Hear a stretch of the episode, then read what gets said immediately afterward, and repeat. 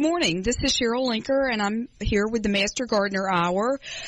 Have a great Saturday morning planned for you guys. I've got two repeat guests on the show, Bill Goldstrom and Charlie Brown, and we're here to do round two of Saving Endangered Species. Good morning, guys. Good morning, Cheryl. Good morning. Good morning. I'm glad y'all are here.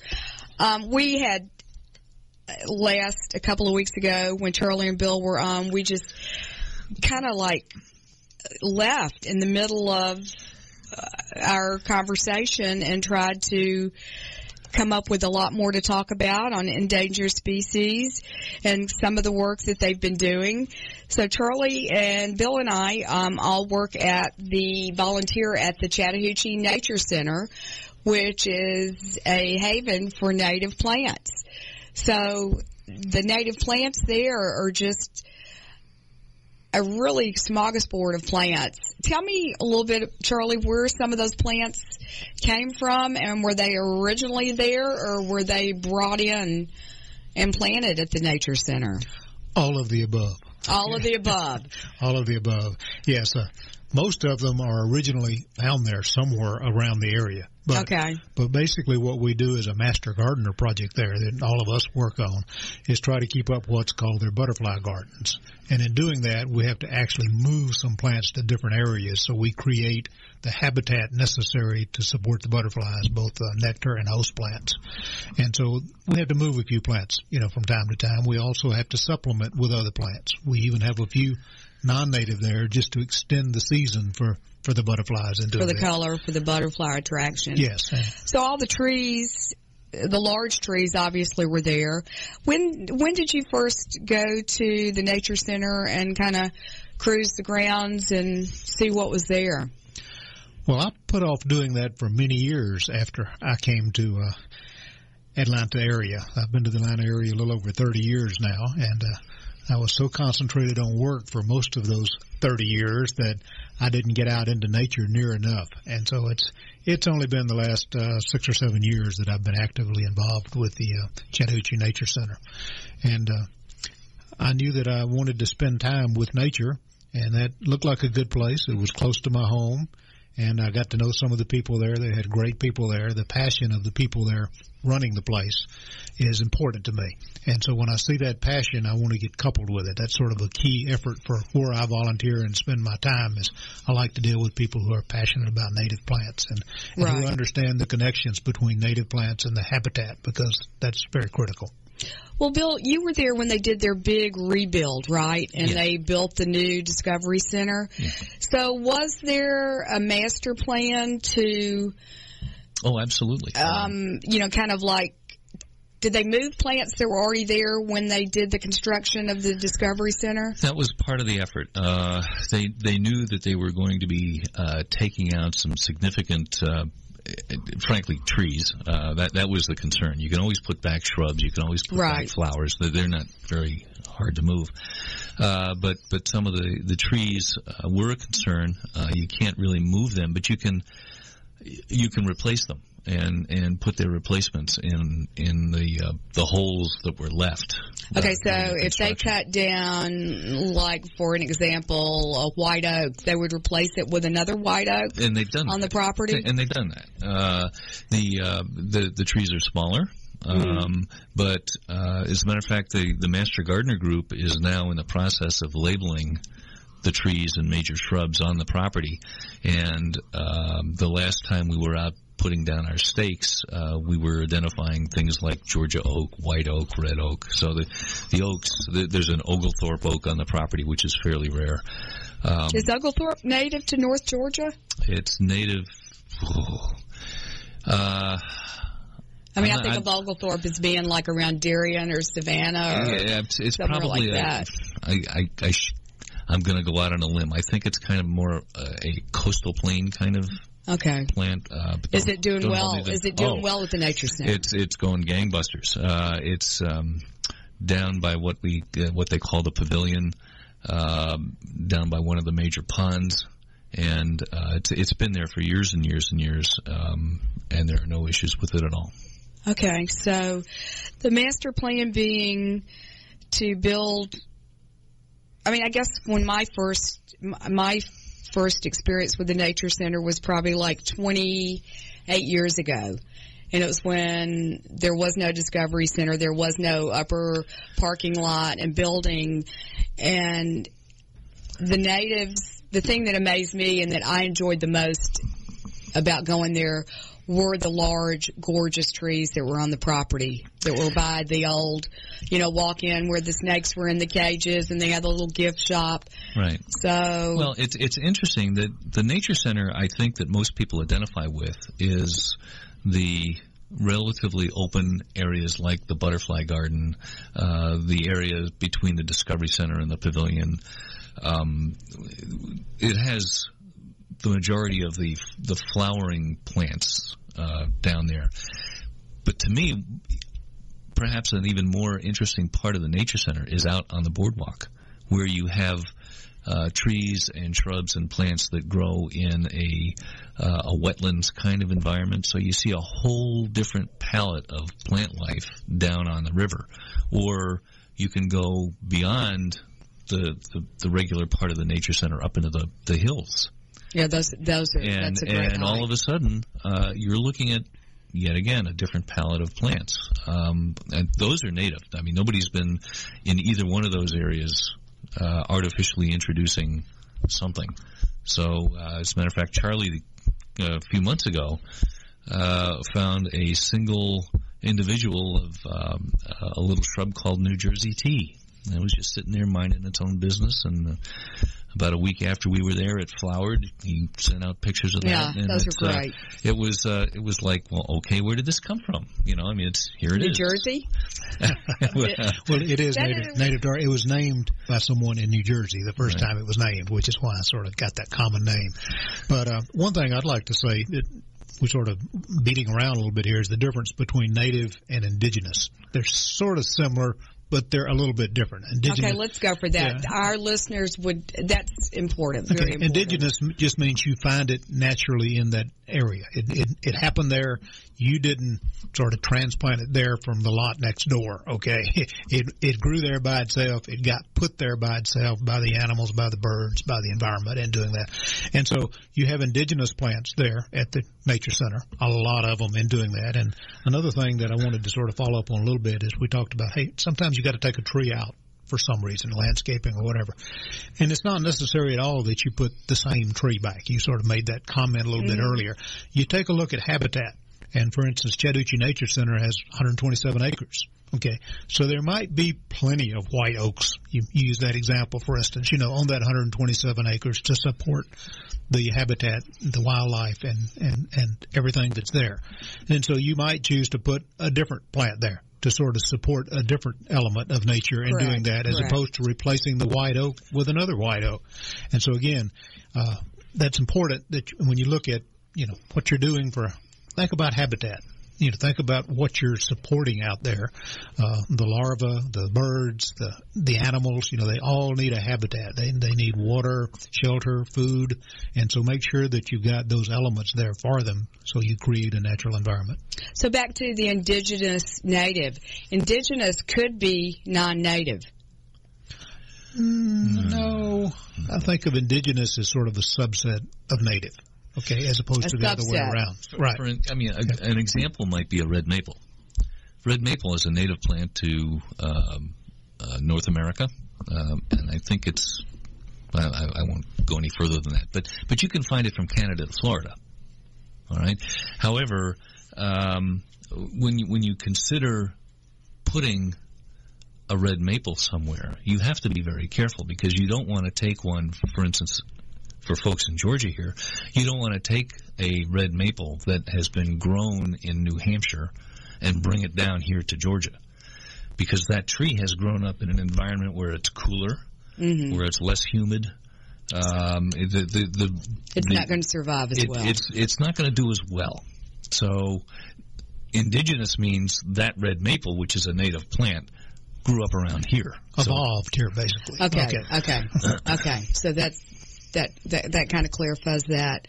So the 127 acres, how many different species of plant natives are there? I mean, if you just give me a guess, just give me a guess.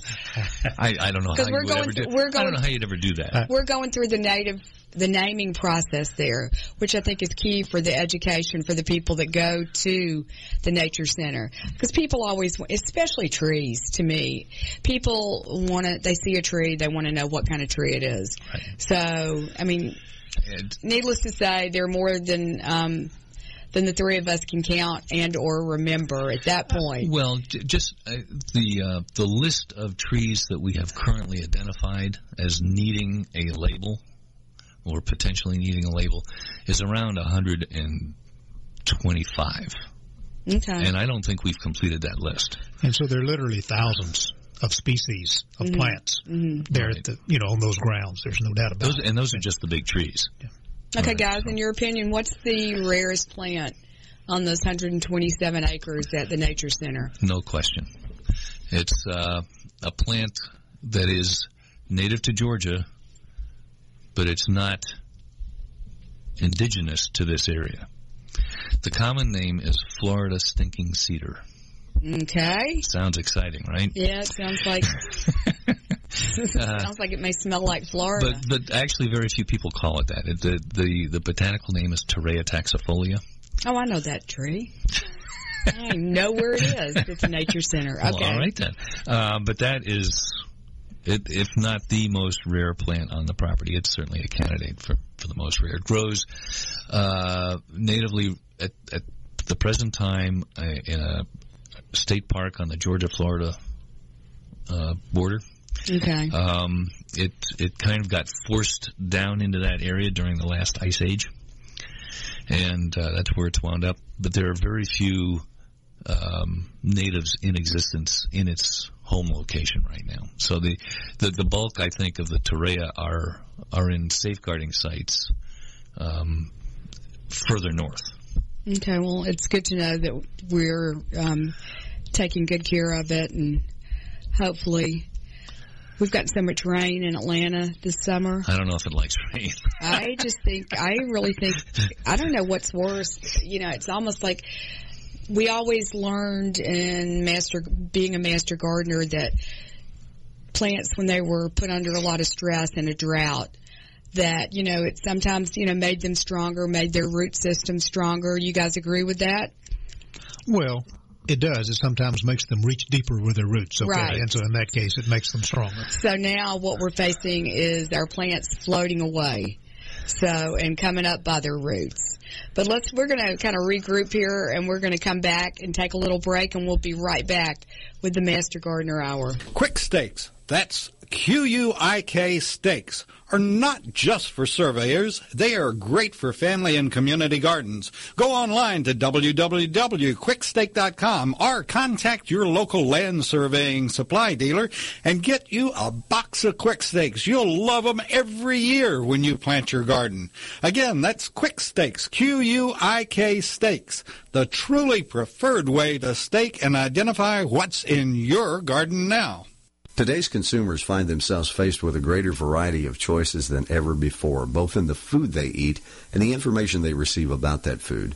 Feedstuffs Food Link was created to provide you with a balanced source of information for making decisions about your family's balanced diet. Visit feedstuffsfoodlink.com to learn about your food directly from the source, the people who work every day to provide it.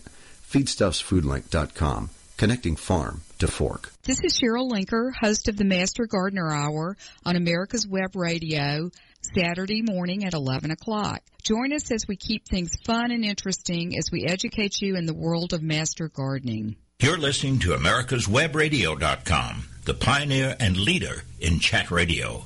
Thank you for listening.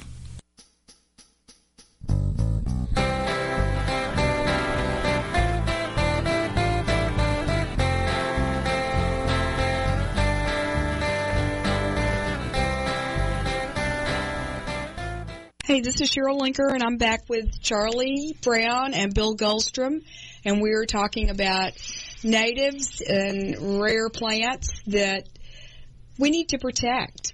and the last time the guys were on, we talked a lot, a lot about Doug Tallamy's book, Bringing Nature Home. And this book just, I finally got it.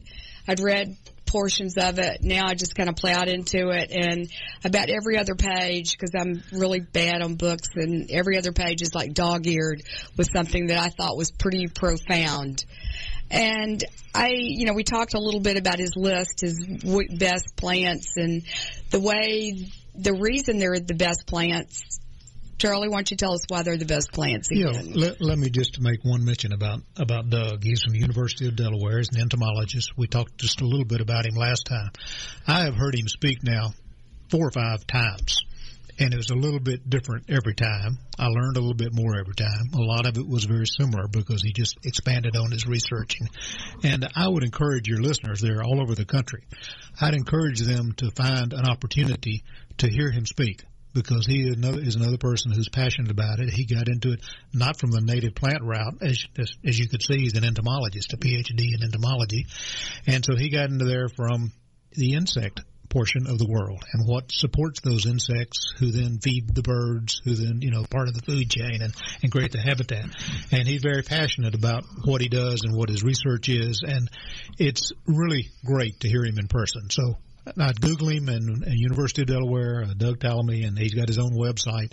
And take a look at that and see what his speaking tour is. If he comes to your area, be sure and get an opportunity to, to actually you know and if you have if you have any um connection with your state master gardener group the time that i've only heard him speak once but he spoke at our state master gardener convention and that was great so you might have some clout to pull him in to a, con- a convention of that magnitude to have people right. from all over your state. Yeah, if you don't in. find him coming around your area, then you need to work with some other people to, to try to get him there because he does move around on the speaking tour and he does a great job. So he uh, he motivates you tremendously just by uh, being in his presentation and, and understanding what kind of real research he's done. I mean, it's not just a, a hypothetical thing. He's done research with graduate students going out and counting bugs, counting birds, uh, counting all the, the things that come to the different native plants when you put them there. And that's very important in doing that.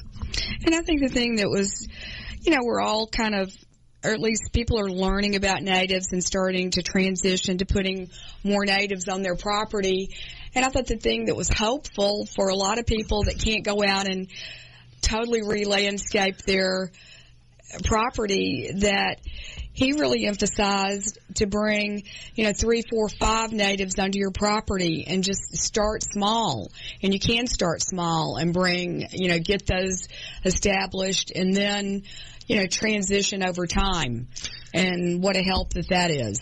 Well, you can, you can start small and you can also sort of do what I'm trying to do in my yard is when I see now um, something like a nandina sitting in my yard because you know people bought those because they're pretty. Mm-hmm. They put out nice red berries. They have nice fall color. They're easy to grow, um, but but they're horribly invasive.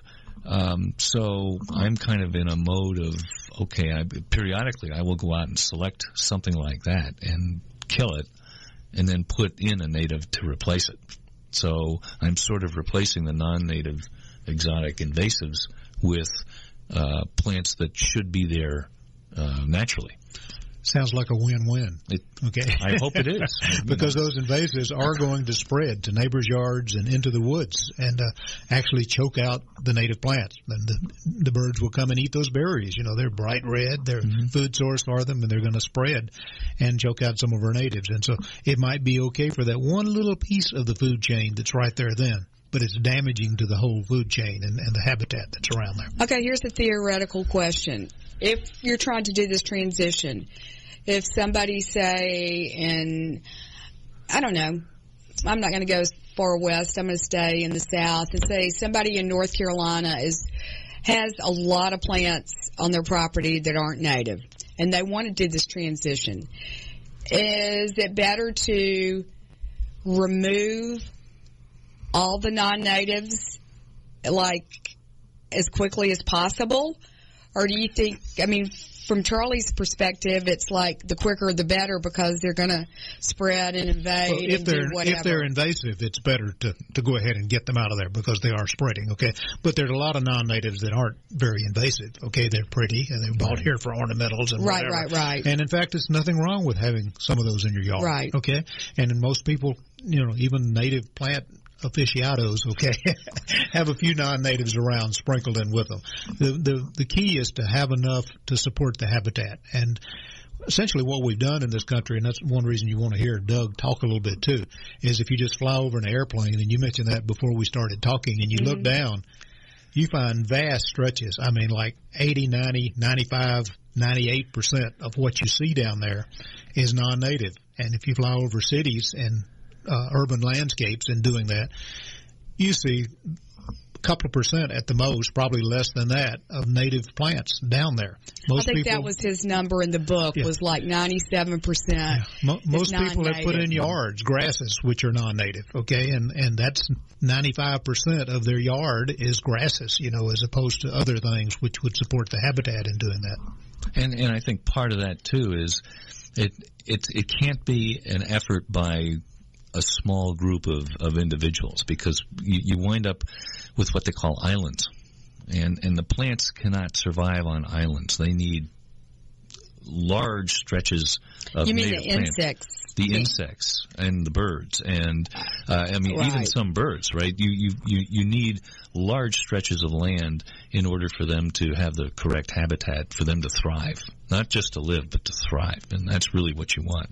So it, it it's an effort by communities to to take it under their wing to have most people do a transition into these native plants so that the the animals can have a continuous path for miles Okay, you need continuity, not just islands, in, in doing that.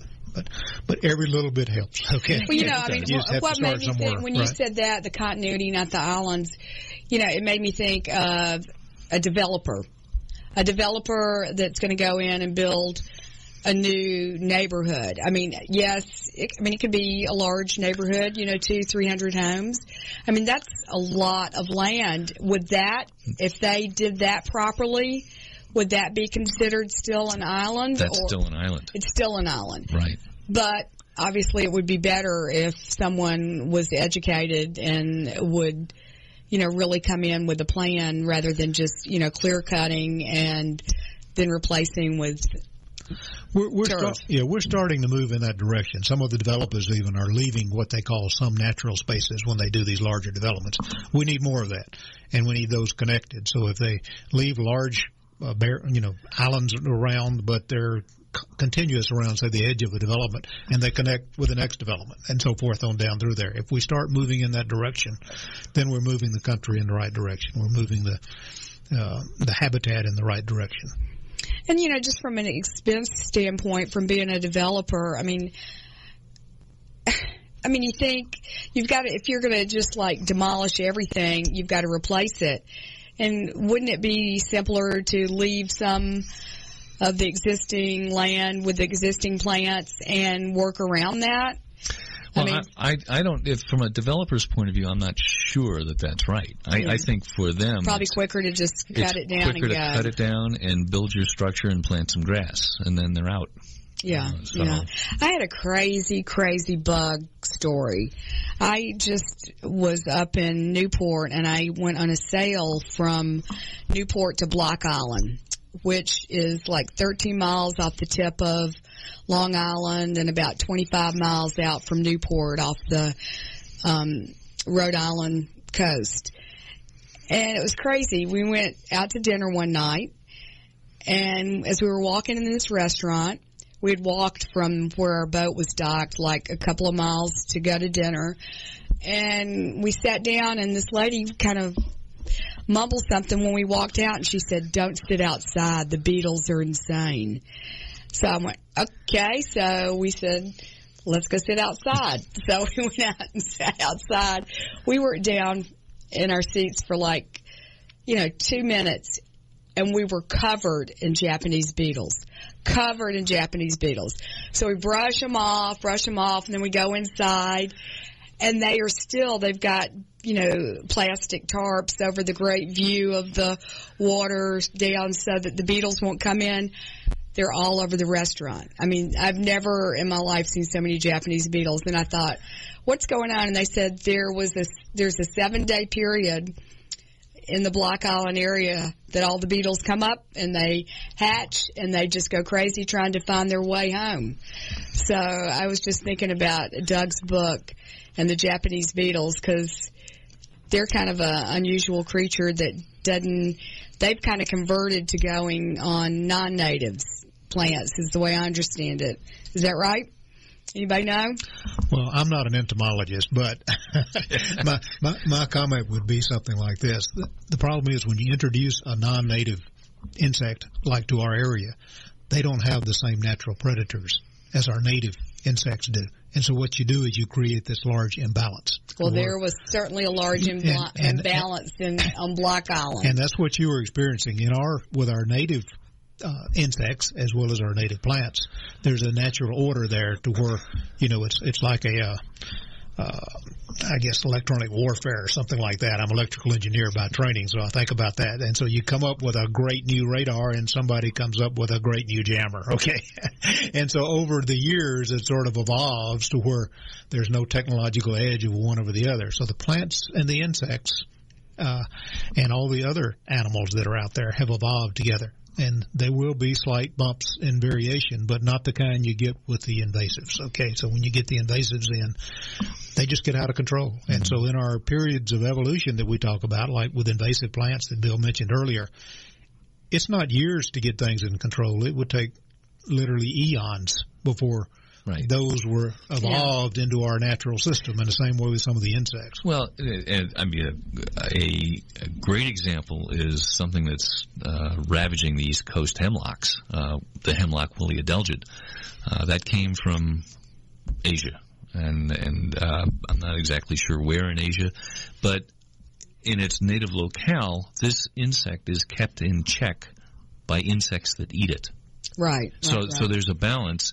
So the the uh, that Asian population is stable and everybody's happy. Well, when it's intro- when that beetle was introduced here to North America, it had no uh, predators.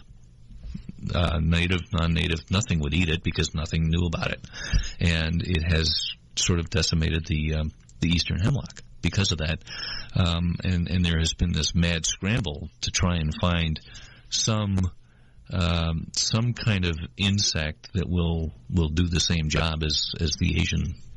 Uh, oh, that's a good beetles. topic to talk about. Is how are these guys going to find a specific insect that's going to eat those guys? Well, they found it, and and the insects are being grown um, in in laboratories up and down the East Coast, and and with limited success. We're going to take a quick break, and then we're going to get back to these uh, hemlock eating woolly Adelgids. Adelgids. Adelgids. Be right back. Moms, dads, listen to my radio program, Homeschooling for Today, on Tuesdays at 3 p.m. Eastern Standard Time, where you'll learn all about how to homeschool on America's Web Radio. This is Michael Gannett with the Middle East Research Center Limited, bringing you insight to Israel, the truth about the greatness of the Jewish state and its struggle for sovereignty and security every Sunday at 10 a.m. and 2 p.m. Eastern Standard Time.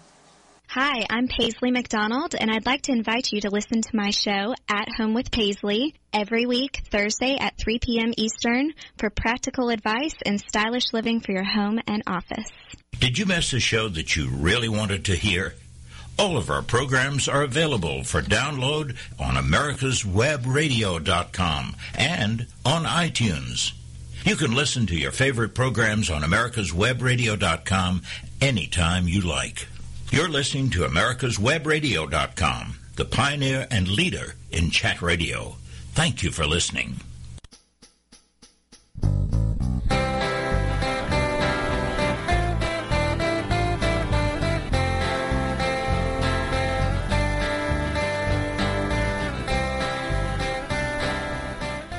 Good morning. This is Cheryl Linker again, and I'm here with Bill Goldstrom and Charlie Brown, and we are talking about um, all kinds of things today. But right now, we're recently been talking about the Bill. Help me.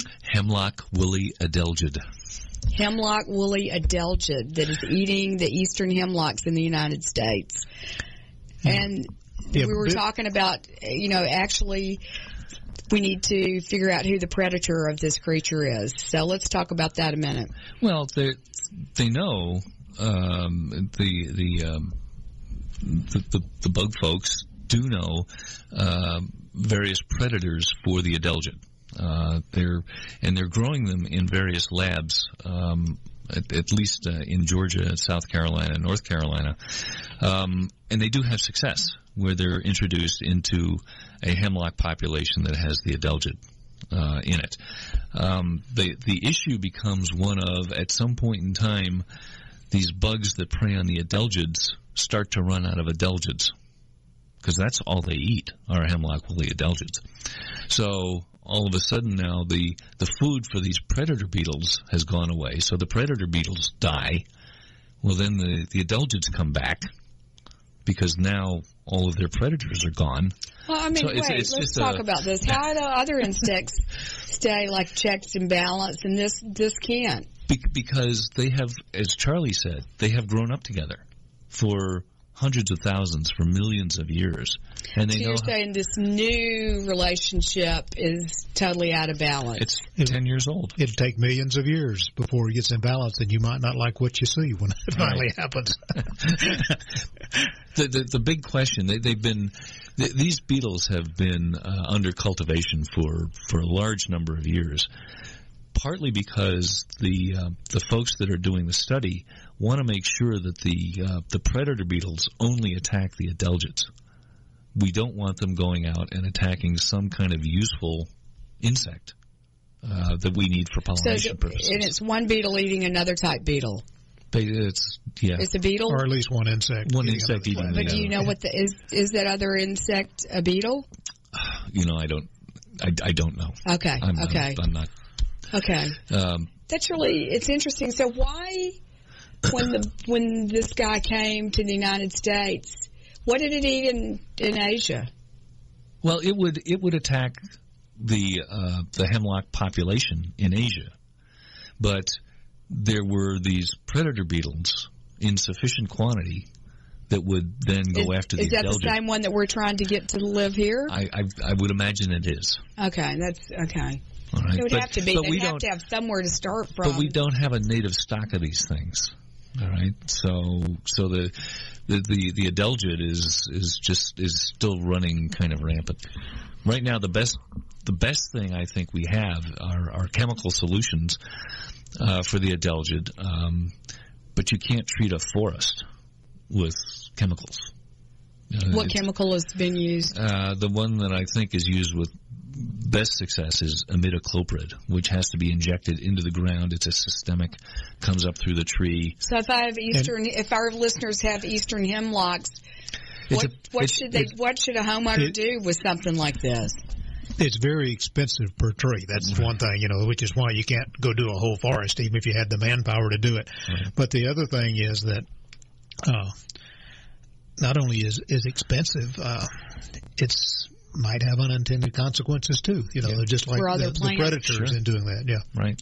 Yeah, what you can the the homeowner. So it- what it- what do we advise homeowners to do when they call about this? Uh, they need to talk to it's again. They need to talk to their local extension agents or the experts in their area because it's a little bit different for each area. That this uh, this particular pest has been spreading and is still spreading. Okay, it's spread now from the northeast and is actually in North Georgia. It's been seen in North Georgia, and of course there's well, for concern. a couple of years. Yeah, there's concern now of it just continuing to move. Okay, we're about to get out of the hemlock range, and we have those around Atlanta here. A lot of a lot of the eastern hemlocks that people have around Atlanta, they're not really indigenous here. They're more of a mountain Right, type right, tree, right. But, but they do well here in cultivation. Right. But, but the concern is, of course, even those that have put them here in cultivation have them in their yards, like you were saying, and they're gorgeous, and, they're people, gorgeous They're and beautiful. They people's provide shade. But Yes. one, one thing that's working in our favor is we are fairly far away from from the forest where the bulk of the adelgids are hanging out, and it would take some effort for them to come down and find individual trees because we're talking individual trees.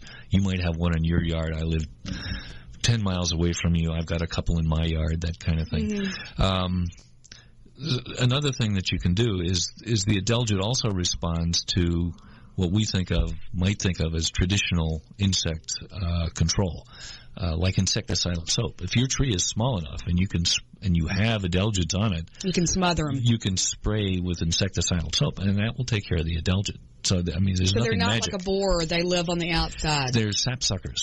They're sapsuckers. So they they will lodge between the the needle and the branch and and do their job. So the insecticidal soap would totally work on something like that. And it does. If you caught it. And and but the tree also has to be of a size where you can spray it with soap. Right. You know, right. I mean, some of these hemlocks get to be 40, 50 feet tall. So. Right. They're hard to cultivate in Atlanta. I remember when I originally did the landscaping in my yard, I put I think 30 or 40 hemlocks in my upper yard. They did beautiful for the first two years, and we had not a drought back in 1996. We had a heat wave that it just got brutal, brutal, brutal hot, and I lost all of them, but like eight, and those eight have lived you know, 20 years and are fine, but I lost all of them just from heat. So, I mean, it's hard to cultivate here, but I tried, tried, tried my best. Well, you've got eight. Yeah, I know. And now they're big and they're great. you know, I tried to get you guys to commit last time to telling me about some of your, your plant digs and your rare and cool things and the coolest things that you had ever saved. So can I ask that question again? Put it out on the table and tell me each of you what's the the, the plant story that you're the most proud of. Well, let me start with a bigger picture first. Okay. Okay. It it it takes a village. Okay. Yeah, it does take a village. and so in that you mean, sense, Charlie, you didn't go out by yourself with your cape and save a save something it, great. it takes a village. There's a network. We talked a little bit of that about Right, that we did. before. You know, there's a lot of organizations involved. It takes land that can be protected and uh, and, and looked after, and so people. Know, doesn't get out of control, so people can't go in and destroy the work that you've just done or something like that. In doing that, uh, it takes a lot of dedicated people in doing that. Uh, Bill and I have both been involved a few things together. Uh, Bill's done more than I have, and he can tell you a little bit more about it. But uh, there there are a lot of endangered plants. Uh, I forget the list, but there are literally well well over a hundred endangered plants over a on, on the list in Georgia, of which are on a on a list and, and a plan for the uh, Georgia Conservancy, the DNR, you know, all the folks that are a part of this this group in doing that, to come up with botanical guardians, of which Bill and I are both botanical guardians, to actually take on a plant or two or three out of this list and to go out and uh, do restorations, to go out and do salvage, you know, when they're they're sort of getting endangered from from whatever might be in the area, and one of the things that Bill and I recently did was just go up and uh, because we don't have forest fires the way we did anymore. You know, we had a we had some not plant- because we don't have them; we just don't allow them. we don't allow them, and if you know if somebody starts a little one or if lightning hits somewhere, we get it put out real quick. Okay, and a lot of these plants that are endangered are because they need a burn. Okay, so they're doing control burns in some of these areas to to try to do that, but sometimes you just have to go down and and cut down some some non-rare things around the area to give a little more light, so the, the environment, the microclimate these particular plants need can stay there for them. So we've recently done something like that. When you join an organization like this, are you assigned a couple of plants, or do you just choose one off the list, or do you do it based on your location, so it's kind of close to where you live and you don't have to travel, or how, just kind of how does that work if somebody's interested in getting involved? I think that's in all of the above. All of the above. Yeah. Um, So you pick and choose, and if they have a need, they will try to. Well, it's the need you, Okay. that drives more than anything else. There's certain needs out there. There's certain plants in certain areas that need a guardian. Okay, uh, it it's kind of the thing though is there's not just a there's not just a process, a place you can go sign up to become a botanical guardian. What you do is you get started with a nature center, you get started with a native plant garden somewhere, and you learn from the people that are there what the needs are and what you might can do. You learn a little bit about the plants, okay, and then it evolves over a period of time. You might be asked by someone, you know, to take a certain plant there, and become there a guardian. A, there is a website for the Georgia Plant Conservation Alliance, and you can go to that website and you can sign up to be a botanical guardian. All right, and and then there will be some kind of meeting of the minds. Uh, you you get uh, an introduction to what the organization does, um, and if there is an agreement on a particular plant that they need help with, and you are comfortable doing whatever, uh, whatever monitoring, whatever site preparation, whatever whatever needs to be done, then then then you are off and running. And you usually get started, you know, working with an experienced person, so you're not Oh, yeah. sort of on your own in doing that because there's Yeah, because that would be Yeah. kind of uh, intimidating, really, to think. When you say uh, that it's on the extinct list or uh, not the En- extinct, endangered. endangered list, excuse me, to become extinct, what's the lowest number of plants that you've ever experienced that they got down to like one or two? I mean, is it? Yeah, It That- really gets down to like that Charlie, numbers that you can count. Oh, oh, Charlie and I are involved with uh, one of the plants that we're involved with is something called Georgia rock cress that um, has populations along the Chattahoochee River and along a couple other rivers in North Georgia. Well, one population of this was found in the Rome area, and there was a single plant left. That was all that was left of this genetic genotype of of this plant. It was the seeds were harvested, they were taken back to the state botanical garden. Additional plants were grown, and that is the stock. That single plant is the stock that we're using in part to reintroduce this to the wild. That's really scary to me. Now, it might not have been the only one, but it's the only one we knew that about. they found. Okay. Well, it's not that Okay. the plant. It's not that the plant in general is down to one, but in this. Excuse me. But it's it's In in this population, the plant was down to one plant. Okay. But I mean, you think about. I just saw the IMAX movie at Fernbank about the Ice Age, and you know when plants, animals become are on the verge of extinction. I mean, it just really is. A, it, it's just insane that we let. Or well, in the past we didn't have, we weren't around to intercede, but it's. I mean, it's just amazing that if it can get to one plant left, that we it's time for us to ser- get seriously involved. You know, so we're going to take a break and come back for our last segment and kind of talk about this a little bit more because it just is is something that I think we all need to take care of. Be right back. Hello, I'm Steve Gross. I'm the host of The Gross Reality, and we're a show that every week talks about ways to run your business better, ways to uh, improve technology that you're using to make more profits and keep your costs down. We're always looking out for you and looking out for ways to make your business more successful. Thank you for joining us, and we look forward to you every Wednesday afternoon on The Gross Reality. Hi, I'm Paisley McDonald, and I'd like to invite you to listen to my show, At Home with Paisley, every week, Thursday at 3 p.m. Eastern, for practical advice and stylish living for your home and office. Do your children know where their food comes from? At connectingfarmtofork.com, there's all kinds of ways to help your child understand how 300 million of us here in America stay nourished, clothed, and healthy.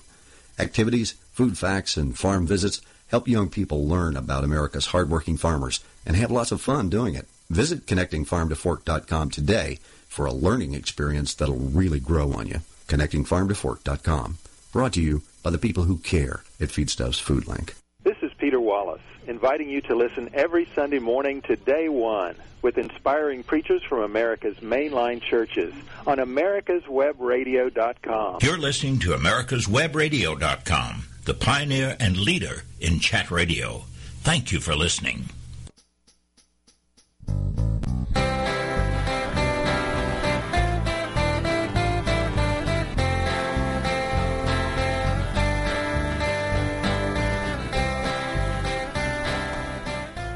Hi, this is Cheryl Linker, and I'm back with our last uh, segment of the Master Gardener Hour for this Saturday.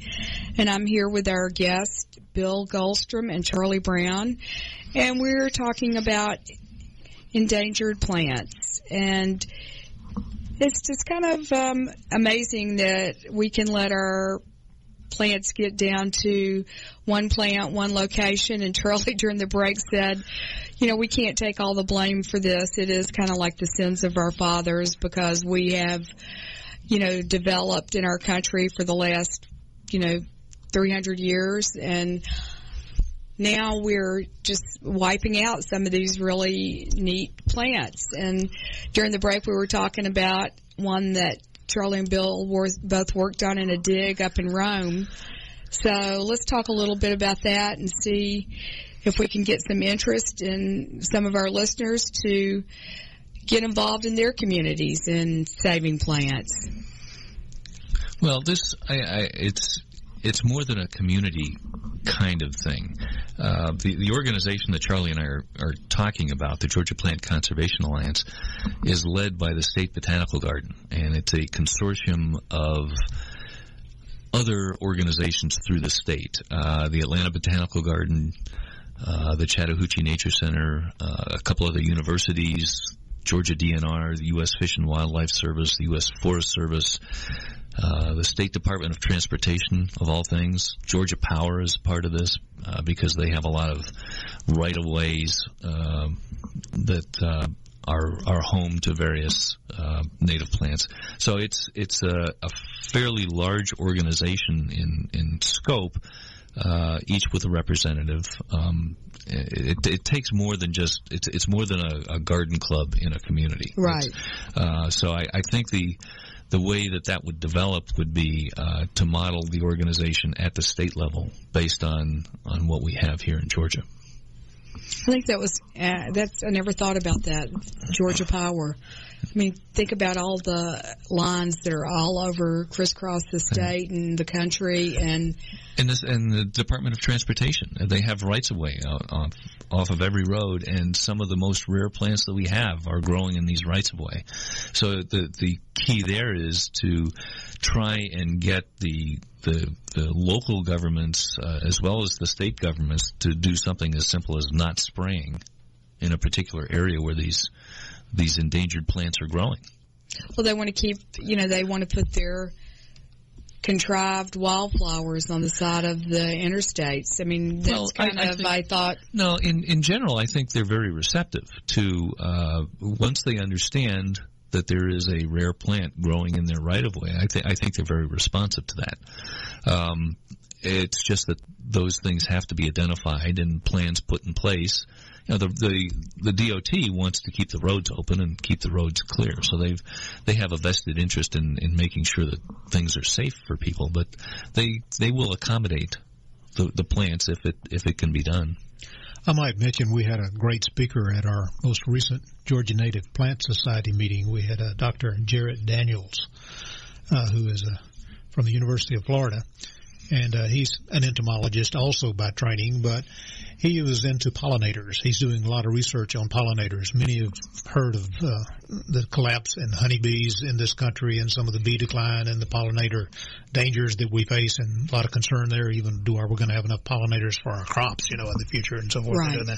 But he's he's doing several research projects. One of those was relating to what we're talking about here, and uh, you can Google and find out some more about that. But he's actually working with the state there in Florida uh, for right of ways on putting native plants and putting prairie plants and trying to find the right mix of those native plants to support pollinators. So he's doing research and actually counting the pollinators that come to different areas.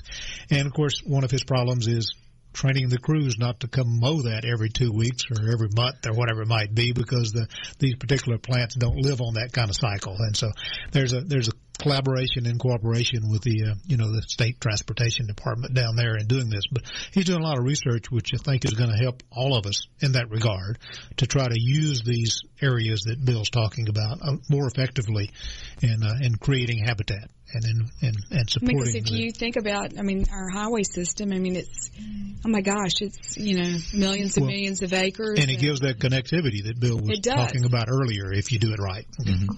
There was a um, a bridge uh, built in Canada. Um, I don't know exactly where it was, but it was a a bridge that was built over an interstate system, a major interstate system in Canada, so that the animals could pass over the interstate.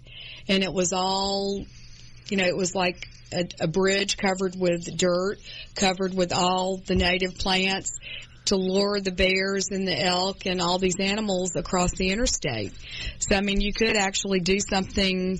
I mean, what you're talking about is exactly the corridor system going down to keep the pollinators alive and giving them a place to go. Support them, yeah. To support them. And we we have a lot of native pollinators that people don't notice or see. It's not just the honeybees. You know, honeybees are not native. They've been introduced here to try to uh, po- pollinate the crops. When you have large crops, you don't have enough of the native there. You sort of, you sort of putting things out of balance by creating this artificial whatever you got there, whether it's. Mm-hmm, uh, Well, I mean, other other insects pollinate. You know, they go from. there are I a mean, lot there of- all kinds of yes. of bugs that are not insects that Well, that's We need to what, take- I mean, the butterfly is a is a great butterfly is the prime great example. But the um, the Native Plant Society, when you, when he spoke, I mean, I just think that if he would, I mean, he would be another great speaker for people to, you know, have at their meetings for Georgia for Master Gardener meetings and that type thing. So is he easy to come by for a speaker? Well, We don't know. We don't know. We don't know. I don't know what his schedule is Yeah, there, but yeah. uh, like I say, he did a great job for us and came up from down from University of Florida. Did have to come a little ways, but uh, Yeah. and and he sort of made a uh, he made a, a coupling. He spoke to another organization while he was here, so he coupled it. So he you know had two organizations with his trip. We had about 150 folks there at the Atlanta Botanical Garden for our Native Plant Society meeting, so pretty good audience. But uh, again, we need to get the word to a lot more people, and then. All of us as individuals need to find out what we can do in our own area Right, to then right. marshal support and, Right. and get a movement going to, to start making a difference. Well, you know, we have listeners on this show, you know, California, Texas, like really all over. So I know you guys get bored hearing us always talk about Atlanta and Georgia and the Chattahoochee River and, you know, our plants that are, we have in Georgia, but it's kind of goes, you, you're in the same situation no matter what state or what part of the country you live in. Because I'm sure you've had a lot of uh, development, and you know a lot of things need to be tended to and taken care of. But the um, just a couple of last things to kind of wrap this up. The natives, I think, they're gorgeous. I mean, people can love them. People can have them in their yard and they make their property look great. It doesn't have to be roses and hydrangeas in Atlanta. I mean, they flower, they bloom, they, you know, they're just, when you get, start learning about natives, I know one of the, um, the leaders at the Chattahoochee Nature Center, Lisa Cole, is just great at designing with natives in like a suburban, you know, acre lot. And I think that's really, really key to, you know, enlist help with somebody and, like and, that. and most of us need help, even if we're like Bill and I into native plants. You know, we're not landscapers, okay? and so just putting a native plant down at some place in your yard isn't going to create necessarily the effect you want. So most of us do need some help in trying to to landscape with natives and doing that. And uh, I know she really helped me. I had an, an area around a pond that I have, and you know, I needed, I wanted to fill in some areas, but I wanted to do it with natives, and she was just great. I mean, you know, she knew what it looked like. She gave me the plant. You know, I bought the plants and got them in, and they are just like doing so well because they do well. They're easier to tend to. They're easier to take care of. Absolutely. I mean, they they know the area.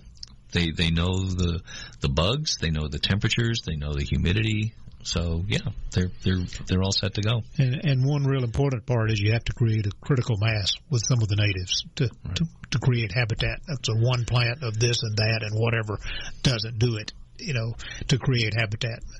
Yeah, well, Lisa was great. I mean, she gave me the numbers. She said they're going to be this size. You need this to attract, and and uh, you know, I've talked to other landscape, you know, people I know that are landscape designers, and they never even remotely rem- recommended using a native. You know, they didn't. You know, they didn't even. I don't think they'd probably even heard of some of the plants that she suggested.